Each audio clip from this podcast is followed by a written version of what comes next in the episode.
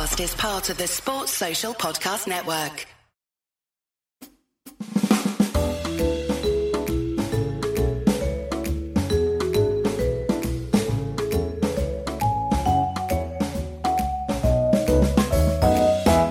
Welcome to the Wagon Wheel Podcast. I'm your host, Jarrod Kimber, and this show is part of the 99.94 network. On this show, we record weekly with questions from the audience via Spotify Live. This podcast is funded by Patreon, which you can join by clicking a link in the show notes. And there are many other benefits, but one of which is to ask questions first on this show. All right, well, let's get started with the Patreon questions, as we always do. Uh, Aditya says West Indies of the 70s and 80s and the Australians of the 80s and 90s are the best teams in history by some margin. But who would you place just below these two teams as the best? Pakistan of the 80s and early 90s and South Africa under Graeme Smith come to mind. Uh, would love to know your thoughts. Yeah, it's, uh, I think I was trying to find this. I saw this message come in and I tried to find a tweet I had sent. And it might even be in an article, but unfortunately, uh, uh, with, the, with the test match on at the same time, doing this podcast during lunch, of course, um, I didn't quite get a chance. My memory is that I had um, South Africa ranked fourth or fifth best all time, uh, the Graeme Smith South Africa. I don't think I'd have the Pakistan team quite that high, um, only because they were the second best team in their era, um, but they're probably still in the top, what, sixth or seventh, probably, um, uh, thinking about it. Uh, I think you have to do post World War II. Um, and I think there is a period where the Australian team and the English team of the 40s slash 50s and 50s slash 60s um, are certainly there. Um, I'm trying to remember the exact exact things, but I, I think I had um, South Africa's team around fifth. Um, uh, the the Graeme Smith great era team. I thought it was massively underrated at the time. Um, I think I've written a whole article about that. In fact, the, the Pakistan one I think is also underrated. They were almost as good as the West Indies for a shorter period of time, and they were obviously a fantastic team, but they never did dominate at that same level um, because uh, because of that. And you could probably put some of the other very good South African teams who ran into Australia but dominated everyone else um, into a similar sort of category. But they're both very, very good teams. Right. And Kennedy says, Do you see this to be a potential future for T20 cricket? A year round with some holes for Test cricket and other shenanigans. Uh, T20 International Premier League with one leg in India, others in South Africa, UAE, West Indies, Europe, uh, depending on what boards want to join up. KKR style overarching ownership structures for all of the teams, core group of top cricketers that consistently playing for the team, uh, round out with local domestic players. Uh, yeah, I mean, that's kind of what's happening organically. I don't know if organically is the right way, um, uh, but that's kind of what's happening already, uh, is what you're saying. So, uh, the South African League, the UAE League, the West Indies League, the US League are all at this stage um, what I would say at various stages of being feeder leagues for the IPL. Um, Major League, out of all of those in America, I think has the best chance just because it has such a strong market. You've included Europe in there. Obviously, Europe's a little bit different because of the UK. But yes, I think that probably makes more sense. I don't think that's what I would do though. Like if, if you're saying what is the best thing for uh for a system, it's probably what eight months of the year you play the IPL. I keep saying eight. It seems like a lot, um, the way how slowly it's moving. But eventually, maybe in 30 years' time, it's eight. Uh, but let's say six months of the year is the IPL, um, and uh, and then you have you know Major League Cricket in the in the window outside of that, and you have some of the other um, the hundred and and whatever other uh, CPL, um, Cricket South Africa League, etc. Um, so yeah, I think we're already sort of going towards that sort of thing. There has to be at one stage a symmetry between all these different leagues. And that is what I don't understand. Do we have to go away from the auction IPL model towards more of a football model? Or is there more of an American sports model where you can buy Trent Boult, but for all the leagues? You know, is there a global auction? I don't know. Um, I haven't thought about that enough until just then, Kennedy. But Yes, I think your your basic idea is it, it, makes a lot of sense, and that's certainly I think where the, it's going. Sort of regardless, um, I've actually just done a video which will probably be out next week about T20 leagues and where they're going and everything else, and the different kinds of T20 leagues we have now. based on what's happened with Trent Boult. but it's more about national cricket and everything as well. But um, it's worth uh, it, it, whenever it comes out, Kennedy, it'd be worth having a look for you. NFL Sunday Ticket is now on YouTube and YouTube TV, which means that you can stay close to your team even if you don't live in their town. Like maybe you're a Raven who married a Seahawk who got a job in the land of the Falcons. With NFL Sunday Ticket, you can watch your team's out of market Sunday afternoon games no matter where you live because you shouldn't have to change teams even if you change towns. NFL Sunday Ticket, now on YouTube and YouTube TV. Go to youtube.com slash presale to get $50 off. Terms and embargoes apply. Offer ends 919. No refund. Subscription auto renews. Uh, Ian says uh, Central contracts going to wither on the vine. Trent Boult is the headline this week, but with so many T20 leagues springing up around the world and the pool of players needed to cover them all expanding uh, as some tournaments overlap, isn't it inevitable that the best players will want the same freedom to play when and when they're like? Yes, the best players, Ian. That doesn't necessarily mean that central contracts are going to wither and vine. So, for instance, trying to think of a situation. Uh, um, uh, oh, um, Harry Tector. So, future of Irish cricket chances are Ireland are not going to be able to afford Harry Tector if he continues to develop the way that I think some of us think he will. He's going to be, at the very least, a very high end middle tier T20 player, high end middle tier. I'm not sure that's a thing, but you know, I don't think he'll ever be a top end uh, IPL player, but perhaps he's a squad member IPL player. Certainly, you know, PSL, Big Bash, CPL, all well within his um, grasp. He's already signed up with one of them, hasn't he? Um, and so, so for Ireland, there's no way they're going to be able to keep him as essentially contracted player. He will go off and play in all these other leagues if he gets signed up by one of those big teams. But that really also means that that gives Ireland a chance to develop another player on their Central League contracted ways. Now, yes, they will have Harry Tector less often, all those sorts of things. Although, to be honest, when we talk about this, we don't talk about the fact that this has been happening to associate teams, not to mention South Africa, New Zealand, West Indies for you know close to 100 years. Um, so there are the, all those things that do need to be factored into this. But yeah, I think central contracts will continue, but they will have different meanings. They may be more of a development sort of thing. Uh, and you could also do, do something. I, I always thought the Australian Institute of Sport would pump all this money into these players and then the players never had to do anything if they became successful. And in Australian universities, you have this thing called HECS, where you go to a university, and if you get your job in that industry and you make a certain amount of money, then you pay back your your HECS fees.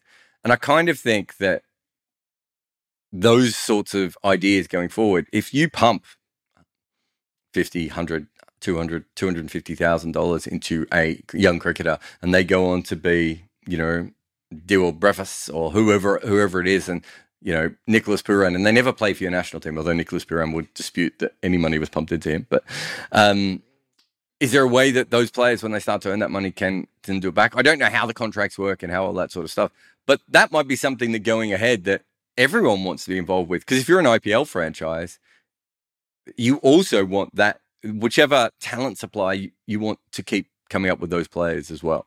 Um, uh, you know, so eh, I, I think there's a lot of, as we get more and more towards this new model, I think there's actually a lot of interesting ways that it can grow and expand.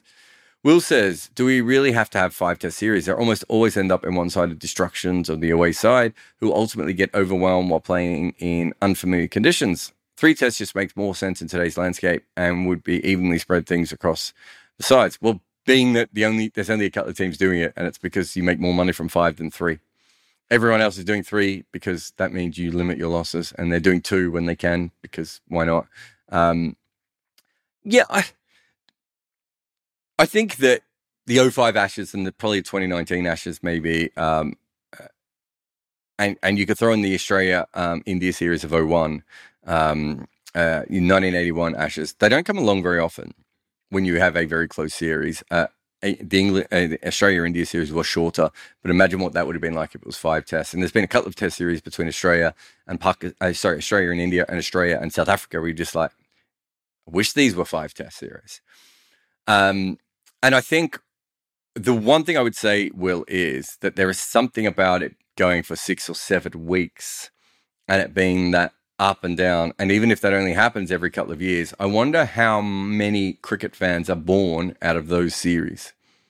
I wonder what Headingley 81 did and, you know, Australia, India, uh, well, uh, sorry, Ashes 81 and Australia, India in, in 01 did um, in those in those kinds of um, uh, for fans and for groups of people. I do think that that is something that five test series have as an advantage over three test series, but there's no doubt that we're going to see fewer and fewer five test series unless they make a lot of money, and that's what the FTP seems to already be suggesting. Oh, Christopher says, what are your thoughts on the FTP? Seems to me a lot of pointless white ball series. Yeah, I think everyone on listening to this podcast is aware of my thoughts on on bilateral one day games and T20 games in general. Um, it's more it's more cricket. Uh, well, it's more games. I don't know if it's more days. I didn't actually check the days, but it's more games of international cricket than there was in the previous cycle. Despite the fact that, I mean, you look at this, you look at the Southern Hemisphere summer. My God, what are we up to? Six um, franchise tournaments. How are we playing this much international cricket at the same time? I really don't understand. So that would be, I think that was the big headliner for me was just like they had a chance of thinking differently and they didn't. Um, and I was a little bit, I was a little bit not, maybe not disappointed, but, um, because I wasn't disappointed because I expected it. I was a little bit like, here's another moment where they could have done something positive, and instead they went, "Oh no, we'll just put more games in."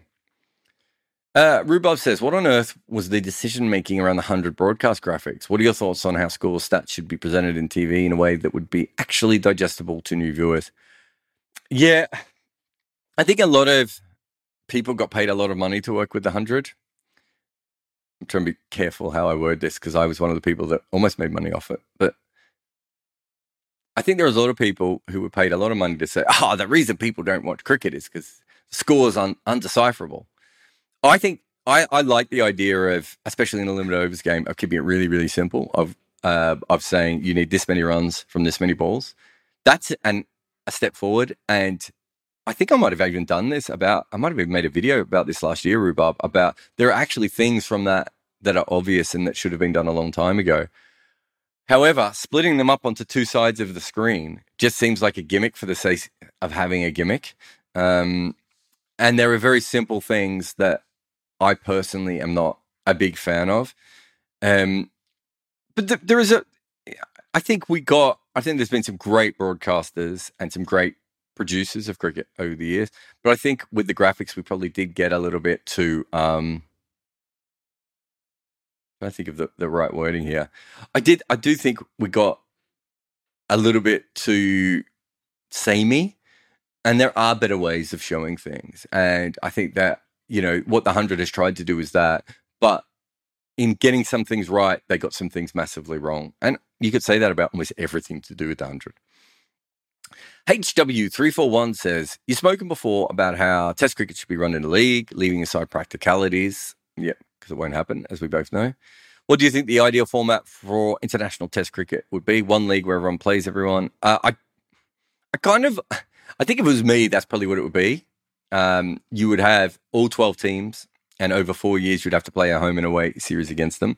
That is leaving us away practicalities. Then you would have Division Two Test cricket and Division Three Test cricket, and you would have a similar system there. Obviously, to go back to your practicality, there's other ways of doing it. Of course, you could have conferences. Um, I don't think you'd do regional conferences, um, but you could do, you know, uh, I don't really understand how baseball conferences work, but maybe more like baseball conferences rather than basketball conferences. Um, is something else that you could do. You could also do, uh, you know, the original plan was to have seven teams in Division One, seven teams in Division Two, uh, uh, promotion and relegation games. I kind of like that because on top of the final, you also get, you know, let's say you get two teams go up and two teams go down, and you know the the team who finishes sixth has to play the team who finishes second in Division Two. Um, and the seventh team plays the team who finished one in Division Two. I kind of like all those sorts of things. So now we have three test matches that I kind of feel like people are going to watch. Even I, I, don't know, maybe it's just me, and I watch a lot of stuff, so maybe I'm not. But I just think three knockout games, one for the title and two for relegation. That seems kind of cool. Um, but yeah, the other way of doing it is is the all 12 teams automatically qualify for division one but three teams go up and three teams go down or two teams go up and two teams go down um, uh, if we had 12 teams in one division, I think we'd then also need semi-finals. Uh, I think that would be the thing I'd bring in. I see you, you've written about playoffs there. So one versus four, two versus three. I, I love the idea of one versus two, three versus four, like the IPL do, which is obviously an old Aussie rules rugby league um, style. Um, actually, no, you said leave all practi- practicalities aside. Let's do that, and let's make them all three test series. All right, let's just have fun with it. Um, but uh, thank you for that one.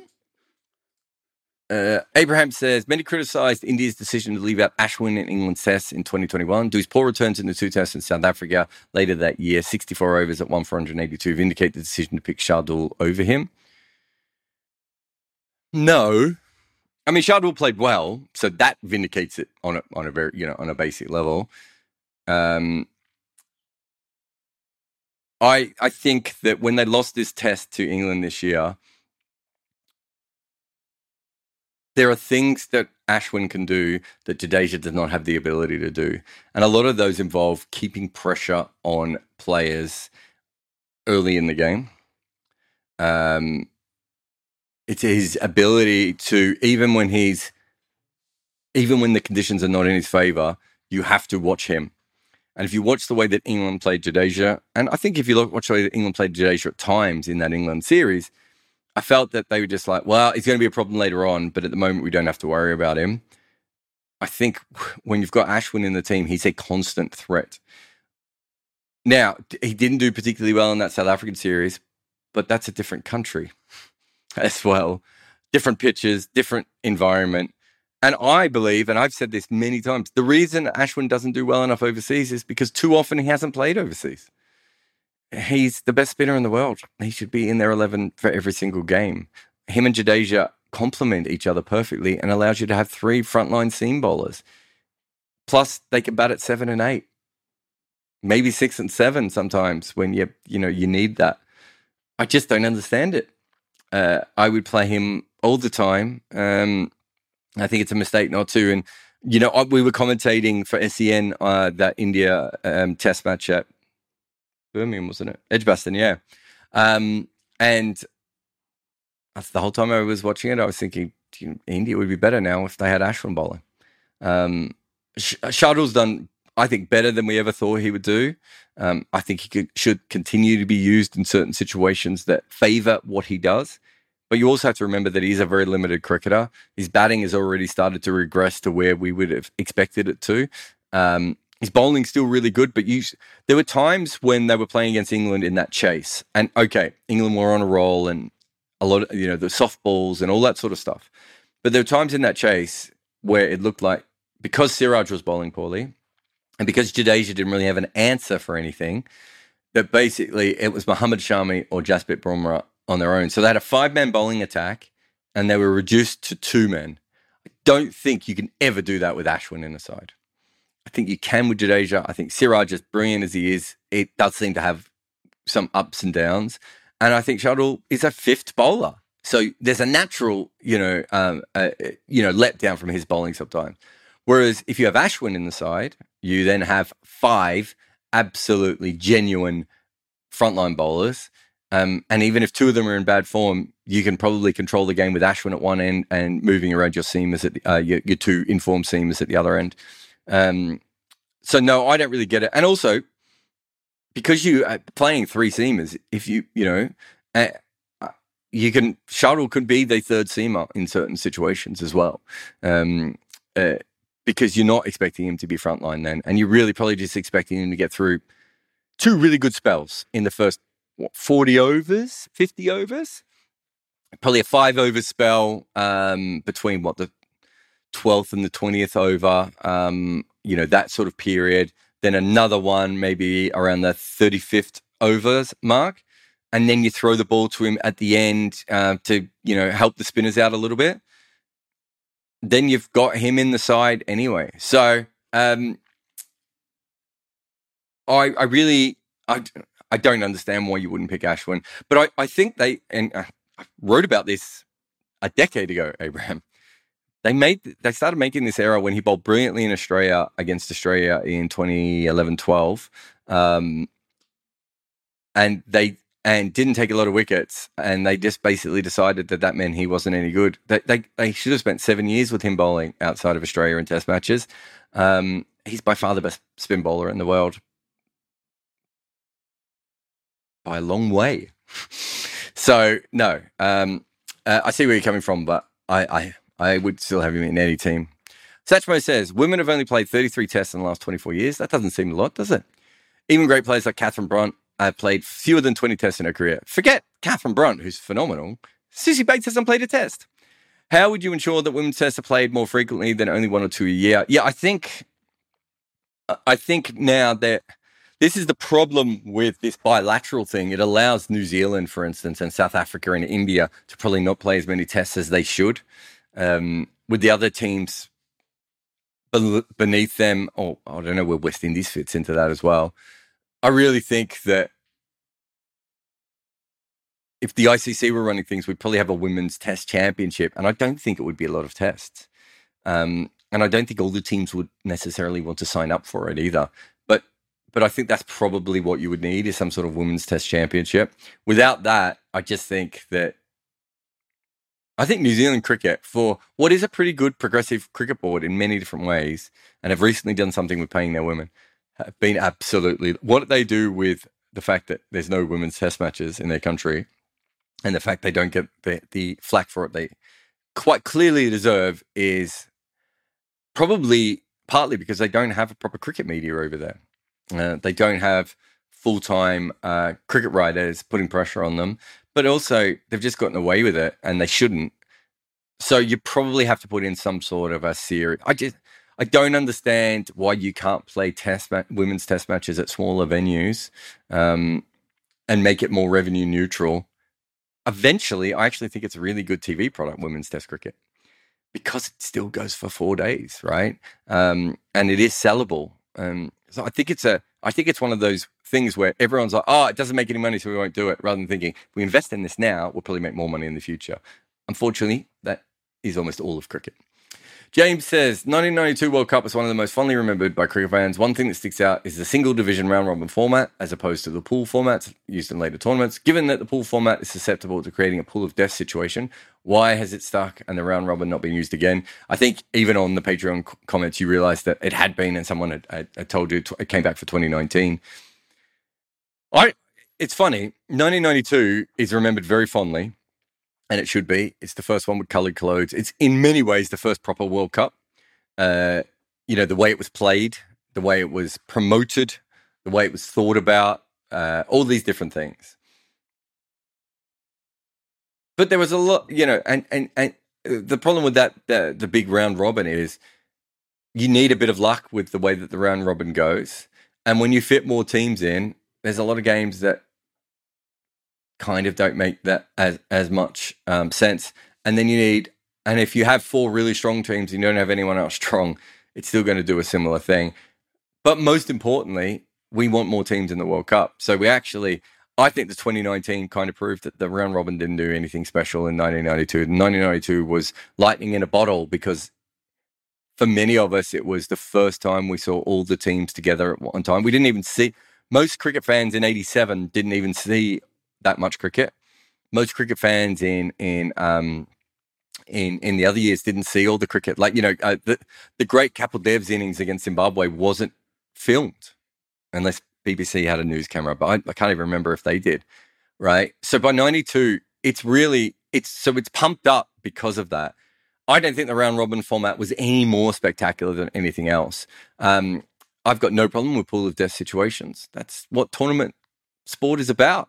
You, you know, you are supposed to be the best team if you're to win the tournament, and if you're not, then go home. I don't think you should get to just play everyone.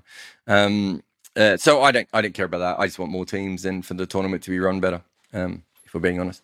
Oh, that's it. That's Patreon. All done. All right. So if anyone has any questions in the room, um, feel free to put up your hand. I know it's a, I know it's a, uh, what do you call it? A test match.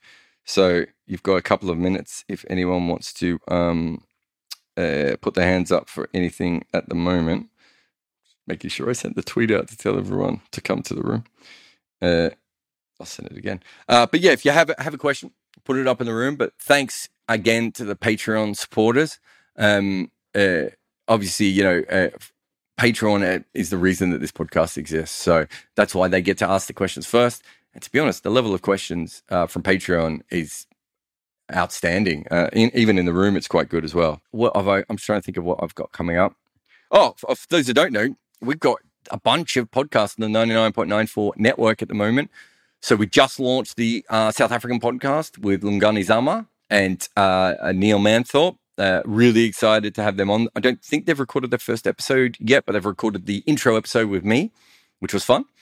Um, except Zam's disappeared at one stage. He actually disappeared twice. His microphone kicked him out of the room at one stage, and another stage he um um he had load sh- um, shedding, uh, which means power cuts, and uh, suddenly we couldn't see him. Uh, but uh, he, he stayed on the broadcast for that one.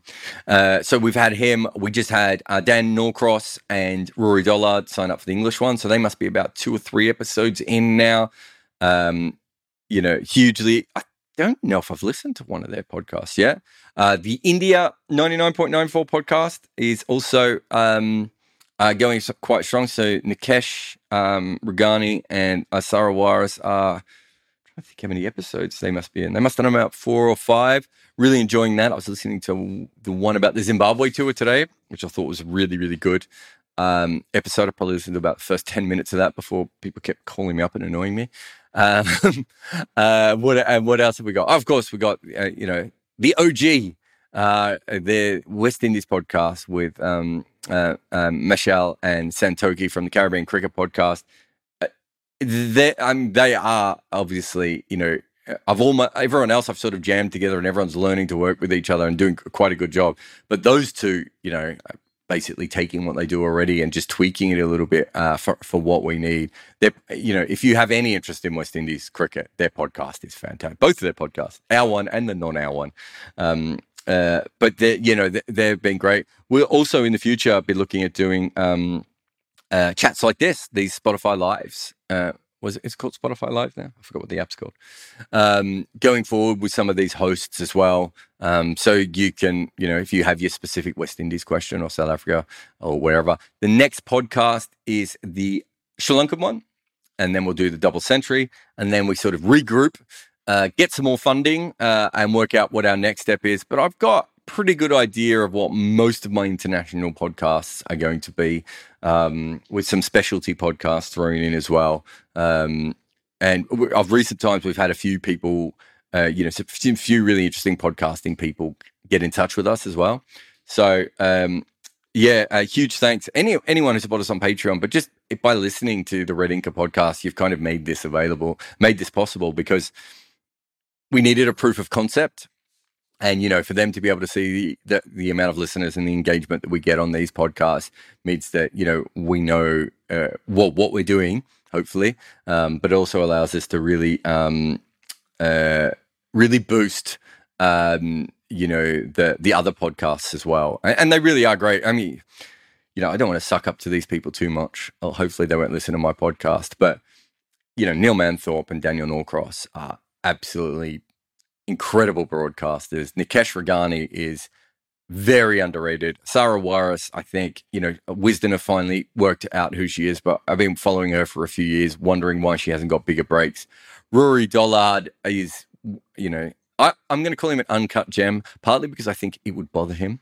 Um, but you know, Rory's incredible. You know, Zams is incredible as well. You know, all these different people that we've been able to put together. Obviously, the Caribbean Cricket Podcast, I think, has changed the way that we talk about West Indies cricket because of how detailed it is, um, how much information you can get on West Indies cricket, and then having them on the West Indies podcast. And Michelle is obviously, you know, a brilliant um, uh, broadcaster and, and still developing as a broadcaster as well.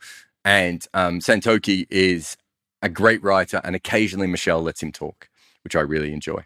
Um, but yeah, uh, you know, thanks to everyone who's who's really helped with this. But it's been it's been going uh, quite well. But I've got a great video coming up shortly on Bradman, which is based on I, can't remember if it was a Patreon question or if it was a question on one of these podcasts. But um, and a bit like Aditya's one today, like you, you can have the ability where I will take one of your questions and make it into a video. Um, so someone asked about Bradman and about how he would go in modern cricket if you kind of just time traveled him. And I got very, very into the idea, you know, talked about it on the original podcast episode. It must be about a month or two back on on Wagon Wheel now. And I finally had a chance to make a um a video about it and it's it's gone really, really well. Um, you know, huge fan of um uh of of that kind of weirdness and being able to use it. Ron are you there? Hello, yes, I am. Can you hear me? I can. What's your question, mate? Oh, can I say one thing quickly about Neil Manthorp before we start, which is positive, I promise. Um, I've always got, Even if it's negative, you could say it. um, I've always had massive respect for Neil for kind of writing sort of mea culpa, hands up about Hansi Cronje, which I, I'm sure not every journalist in his position would have done. And I'm never going to get to say it to him. So if you want to pass that on, that would be lovely. I would definitely not say it to him. I, I try not to say anything nice to him unless I have to.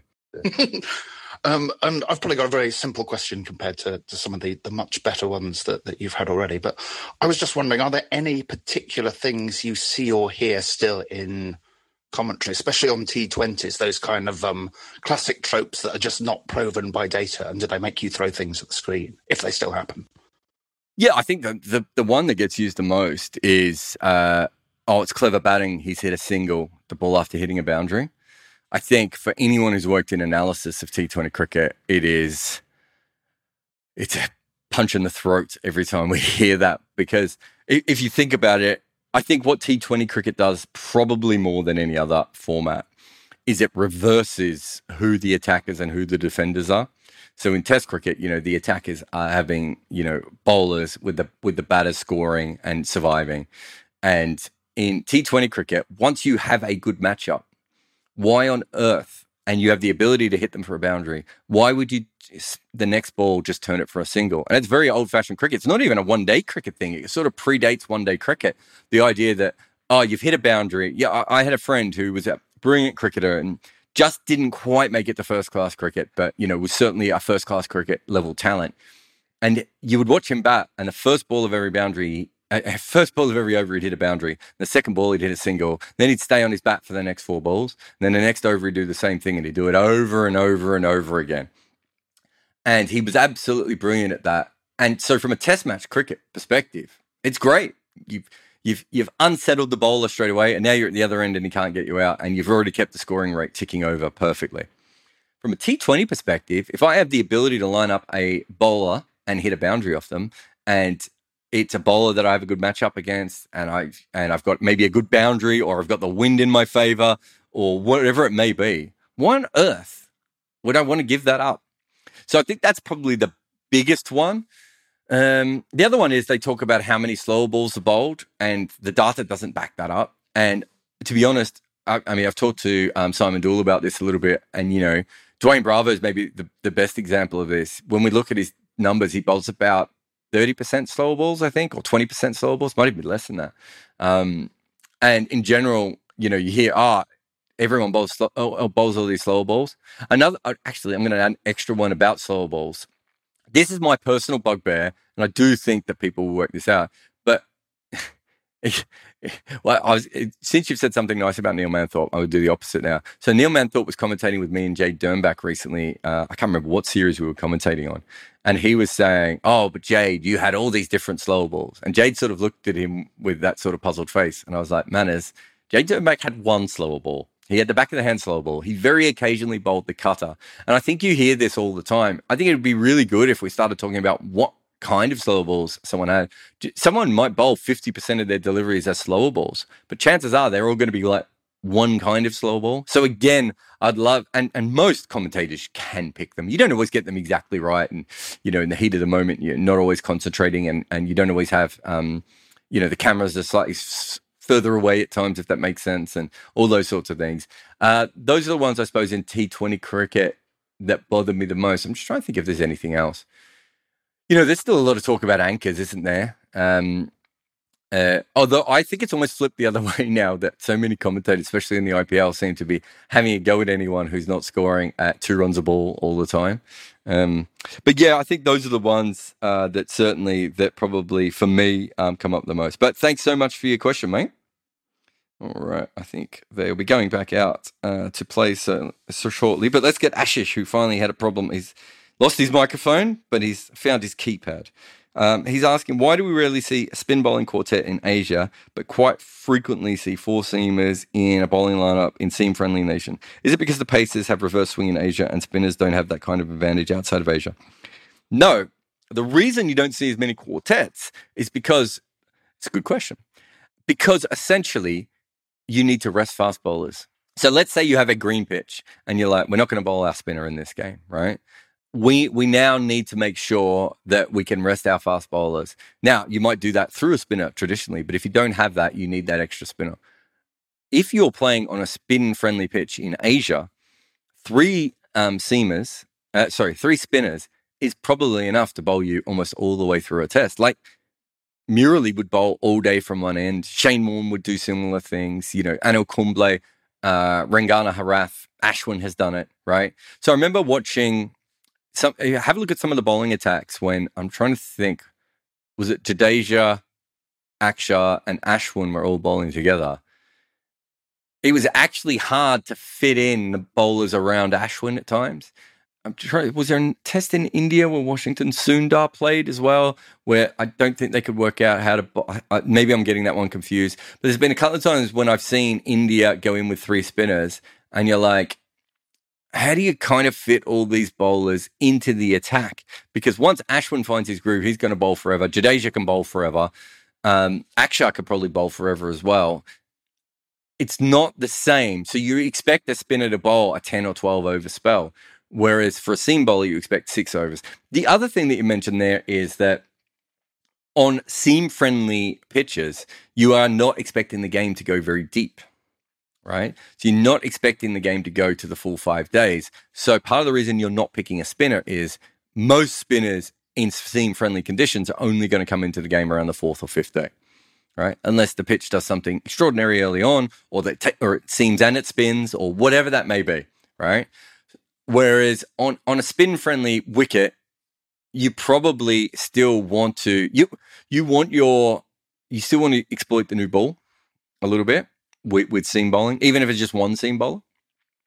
Um, and then, as you said, reverse swing is important, but also you don't want you want to have a, that little bit of variety um, available to you as far as you know short balls and and other things. There are things that fast bowling and seam bowling does that obviously spin bowling cannot replicate, and I think that in those situations is probably seen as a more valuable skill to have one seam or two seamers in your team available to do that to you rather than with spin on a seam friendly track. We just like, it's not that we don't value spin.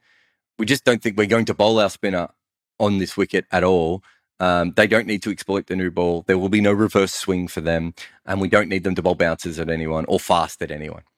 And so I think it's probably that. I think it's also just cricket's innate um, uh, pattern, right? The three seamers, uh, one spinner pattern that has come from English, Australian, South African. They're the first three test nations, right? That sort of pattern is certainly been around with us for a very long time. But I do think it is very much to do with the way that those other bowlers, inter- uh, the way that spinners um, can bowl longer spells, the way that the conditions uh, play. But that's a, a great question, Ashish. And I wish that I'd heard your voice say it, but I didn't.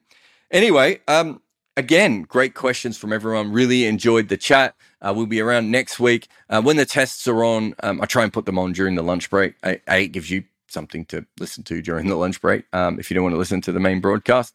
Um, and also, it's, uh, you know, when I'm not working. So thank you very much. And I'll see you again on the next podcast.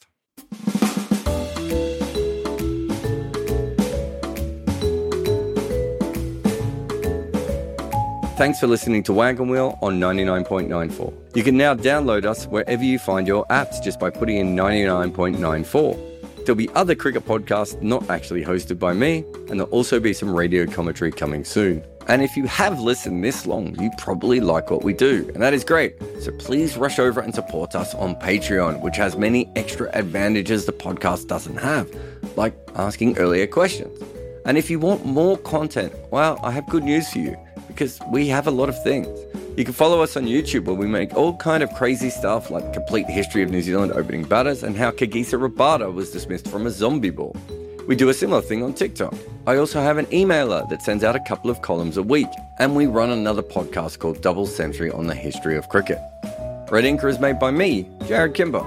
Nick McCorriston is our sound maestro. Mukunda Bandreddi presses record on the videos and then falls asleep. Aurojyoti Senapati makes the podcast into video gold. And Shubanka Bhattacharya makes pretty, pretty graphics. Sports Social Podcast Network. Looking for a fun way to win 25 times your money this football and basketball season? Test your skills on prize picks, the most exciting way to play daily fantasy sports. Just select two or more players, pick more or less on their projection for a wide variety of stats, and place your entry. It's as easy as that. If you have the skills, you can turn $10 into $250 with just a few taps. Easy gameplay, quick withdrawals, and injury insurance on your picks are what make Prize Picks the number one daily fantasy sports app. Ready to test your skills? Join the Prize Picks community of more than 7 million players who have already signed up. Right now, Prize Picks will match your first deposit up to $100. Just visit prizepicks.com slash play100 and use code play100. That's code play100 at prizepicks.com slash play100 for a first deposit match up to $100. Prize Picks, daily fantasy sports made easy.